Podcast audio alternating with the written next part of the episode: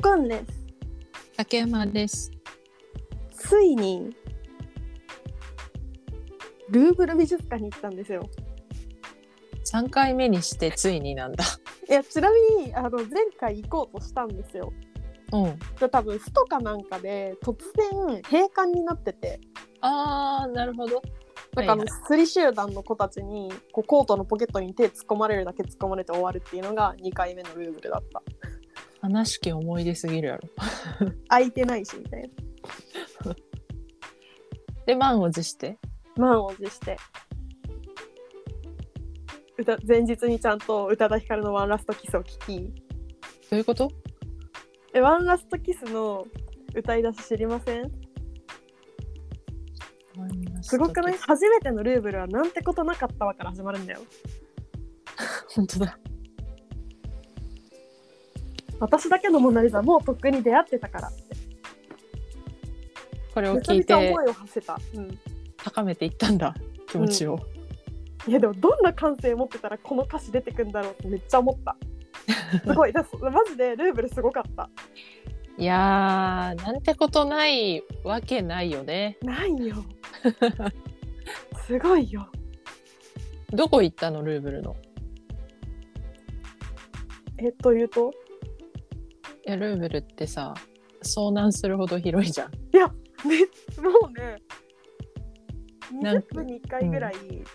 ルーブルの人にここに行きたいんだけど、どっちに行けばいいのって聞いた もん。なめてた、本当に。あれはね、ほ本当に遭難する。なんかもうちょっと、うんあの、いろんなとこに書いてほしい。遭危険、遭難しがちみたい な。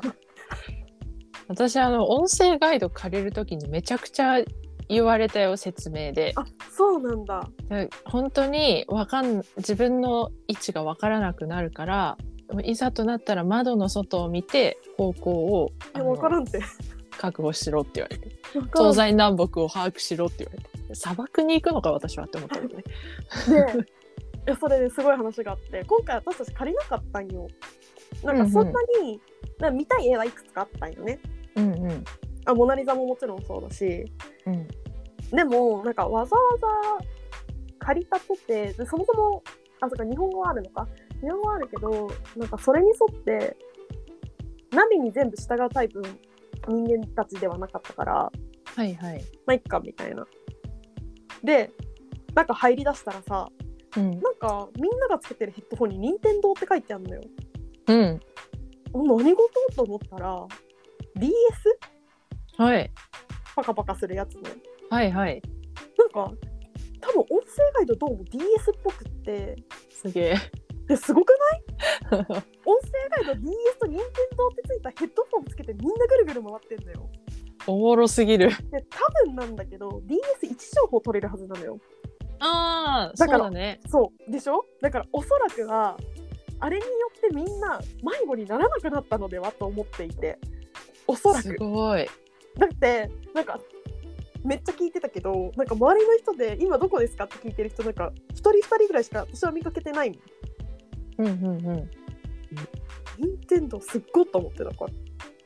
ルーブルでまずそこにびっくりしたすごいねすごい任天堂すごいねえ任天堂すごいよそっか、だからもう画面付きでいろいろできるようになってるから、多分プログラムとかも充実してんだろうね。多分そうだねそのガイドのプログラムも。で私も母も割とサクサク見るタイプだから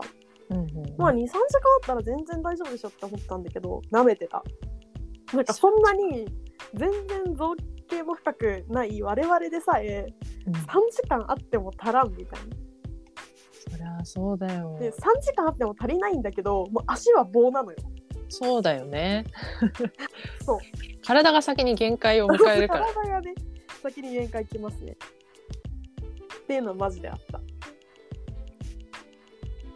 なんていうんだっけ、美術館、美術館で疲れることにちょっと名前ついてるよね、あ確あか。れね美術館疲れって名前がついてたはず、 そのまんま。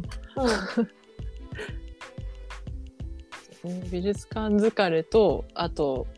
上の方をにかかってる絵とかを見るからこう血の巡りが良くなってめまいを起こす症状を出す人がいるみたいなのは習いましたよ学芸員課程でああ、そうかそうかそうか。あこう首をこう上に向けるからみたいな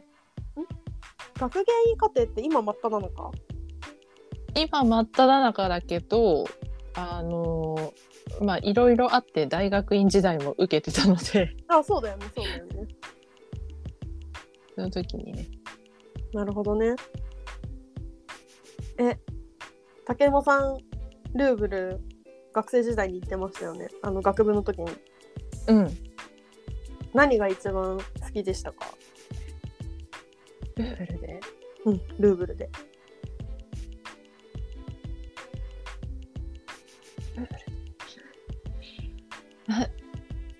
えっとねえまああんま覚えてないんだけどその、うんうん。でもい一番見たいなって思ってたのはあのドラクロワのうん「自由の女神」だっけ、なんだっけあタイトル忘れたなあ、自由の女神じゃないかな。あー、民衆を導く自由の女神だ。はそうそうそれです、でこれはその私が好きなバンドのコールドプレイのアルバあムー、そのうじゃん。ジャケットになってるからそれで 本物を見たいっていうのでこれをこう目指していったっていうのが覚えてるのとあとあれだねサモトラ家のニケだねあのね。ビバラビだ。そうだそうだ、あったあった。そうですそれが印象に残ってるかなあとはもう名前も覚えてない彫刻とかが結構好きだったなっていううん思い出はあるけど、もう誰の何かも覚えてない何時代の何かも覚えてないわいやだって迷宮だも ん去年モーマ行った時も苦しかったけどそれ以上の苦しみがあった今回ねあとこのとその時私のその展示物以外の最大の目的はダ・ヴィンチコードの聖地巡りだったので、ああそうじゃんそういうのに思いを馳せながら歩いたからそっちの印象の方が強いかな。 なるほどねおくんさんは何が良かった私はもう圧倒的に2家あ2家ナイキの由来になりはい最近だと「ワンピースにも出てくるんですけど、2家 あそうなんだ。そういやあれはねなんかまず無駄に最後4万ぐらい出して銅像買おうか一瞬悩むぐらい良かったあれは引きつけられるよね。あれはすごいね。あそこだけで飯が一杯食えるぐらいのとこあったもん。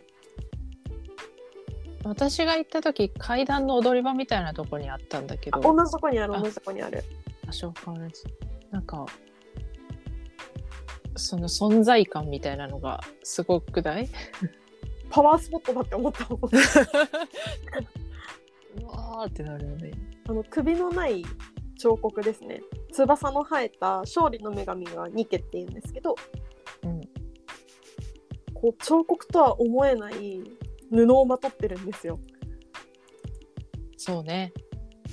あれあれが一番びっくりした。石でこんな躍動感出るみたいな。いや、そう。そうなのよ。あの時代の彫刻、大理石とか石の彫刻ってさ、あの布の質感の表現がすごいよね。すごいね。それはすごくこう、まじまじと見てしまう。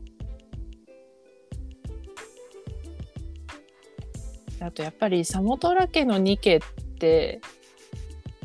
この、多分こう、 欠けてるところに美を見出す部分もあるよね。そうね、ないっていうところ、わかる。顔がないところがね、うん、こう、いい意味で余白があるんだろうね。うんうんうん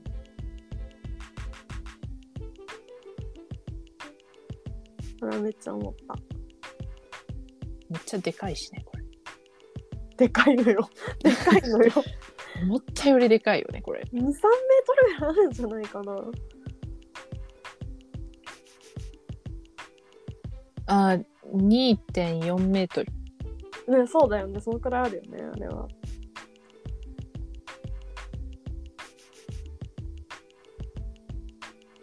あとはルーベンスが好きなんだなっていうのを今回うんなりましたそっかルーベンスも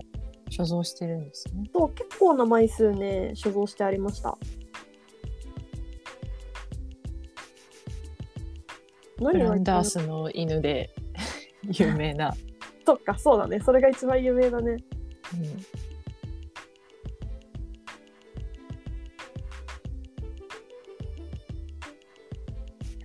パトラッシュとねラストのシーンで見に行く絵がルーベンスだようんね、うん確か、うんうんそうだったと思うあの絵を最後に一目見たいというなんかでもそのこの作者さんが好きみたいなのってやっぱその人の作品を複数枚まとめてみないとおなんかなかなか抱けない感想だなと思っていてうんうん、うんそれがなんかああいう美術館のいいところというか魅力の一つだなっていうのは今回すごい思った。確かにねそれは、うん、複数枚所蔵してるところでこう見比べたりとかうん。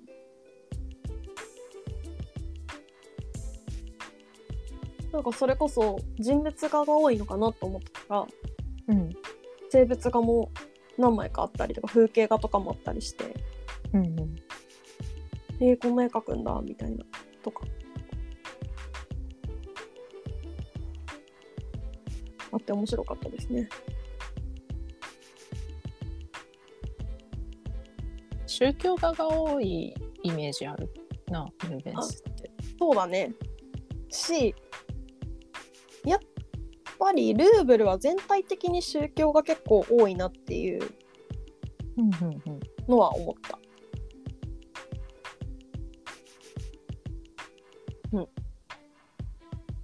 まあ時代違う時代のそうそうそういろんな宗教画がねそうそうそうそう。だからなんか宗教周りが分かるともうちょっと楽しいのかなっては思った。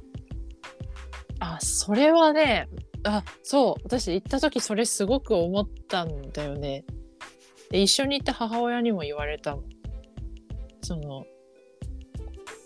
ミッション系の学校に通っていたので私はそうだよね。うんうんその聖書とかを授業で読むから、何の場面って出た時に分かる主題のものとかも結構あってうんうんうん。あこれあれだなあの人のあのシーンだなみたいなだからあのそれは母親は分からないからうんうん、そうだよね。 いいいいねみたいな話をしたなっていうのを今思い出したなるほそどうだね。そうだ宗教画を面白く見れるうんうん。ああ、やっぱそれはそうなんだ。文字が読めない識字率が低かった時代にこう聖書の内容を伝えるみたいな意味合いもあるわけうんうん。あったから宗教があってねそもそもは。なんかそういう確かにい今私はそれを体感してるって思ったもんね。なるほどね。いやなんかあれはなんだろう欧米圏の人の方が多分文脈取れるしそれこそ竹馬さんのようなミッション系通ってたって人はその楽しめる幅が全然違うだろうなと思ったうんそうだよね。あとはねフェルメールを1枚見ましたああフェルメールも入ってるのか。真珠の耳飾りのはいはい。少女か乙女じゃないよねあの人なんだけど去年確か3枚ぐらい見たんだよねもうまこれもこれはメットかメットギャラの方かメットで見て、でその時に知ったのが現存する作品点数って30枚ちょっとなんだってこの人そうなんですよ。あんなバチバチ有名なのにめっちゃ少ないんですよね。そう本当はルーブルに2枚あるらしいんだけど今回今こう展示してあるのは1枚だけだったそうなんだ。そうそう。まあ、去年メット行った時も、本当は5枚あるんだけど、確か3枚だけとかだったかな。こう世界中に貸し出されてたりとか、うんうんうんそうだよね。うん、あとはその保存のためにあんまりずっと人前に出しておけないみたいな うん、 なんかそういう言い方するとすごい恥ずかしがり屋ですかみたいな感じなんでまあねあの入れ替えをね定期的にそうそう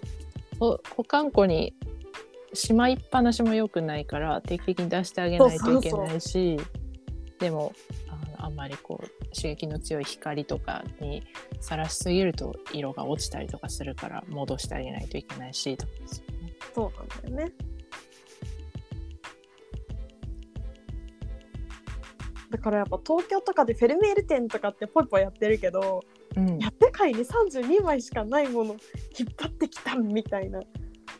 すごいことよ。すごいことだよ本当 に。とか思いましたね。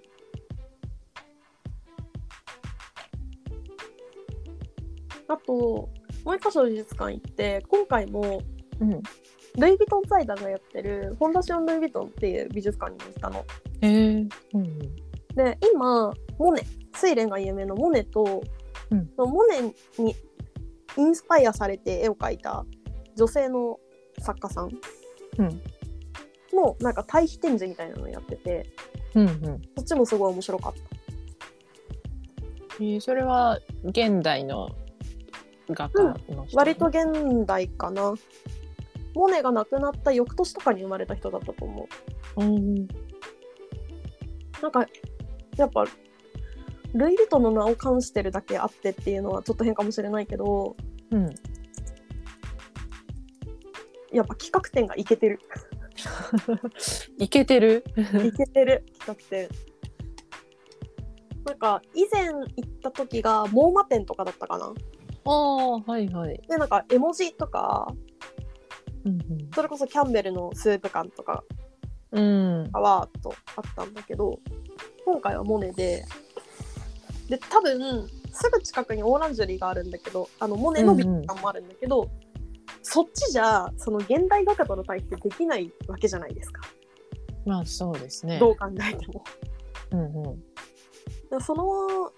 それがありながらやっぱヴィトンじゃないとできないことをやってたりとか。うーんこれは帰国の時のシャルル・ド・ゴール空港のあの出国検査場みたいなところの上にすっごい大きなモニターがあってそこ多分ねルイ・ヴィトングループが買ってるのよ広告枠でほうほうでそこで流れてるルイ・ヴィトン自体の広告も多分オーランジュリーかなモネの美術館のあの一番有名な3枚の大きい睡蓮が並べてあるところではい撮はいったやつが使ってあって、えここで伏線回収するみ たいな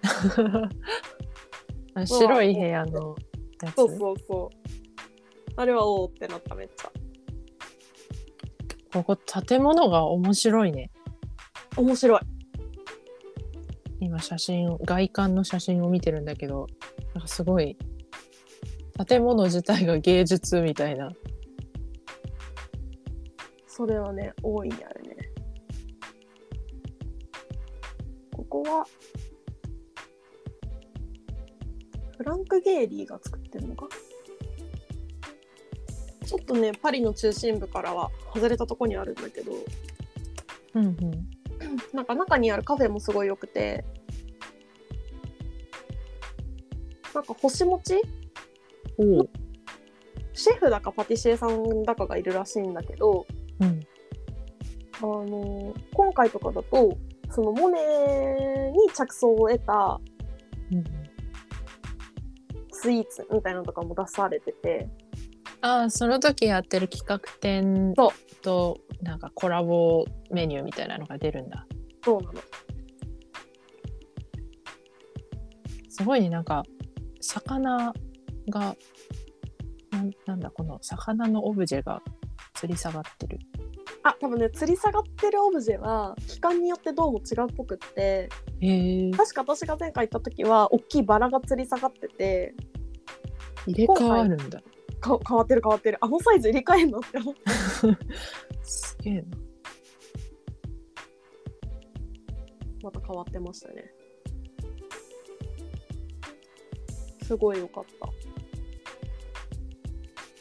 美術館に入ってるカフェっていいよねいいね。ちょっとお高めだけどつい入りたくなる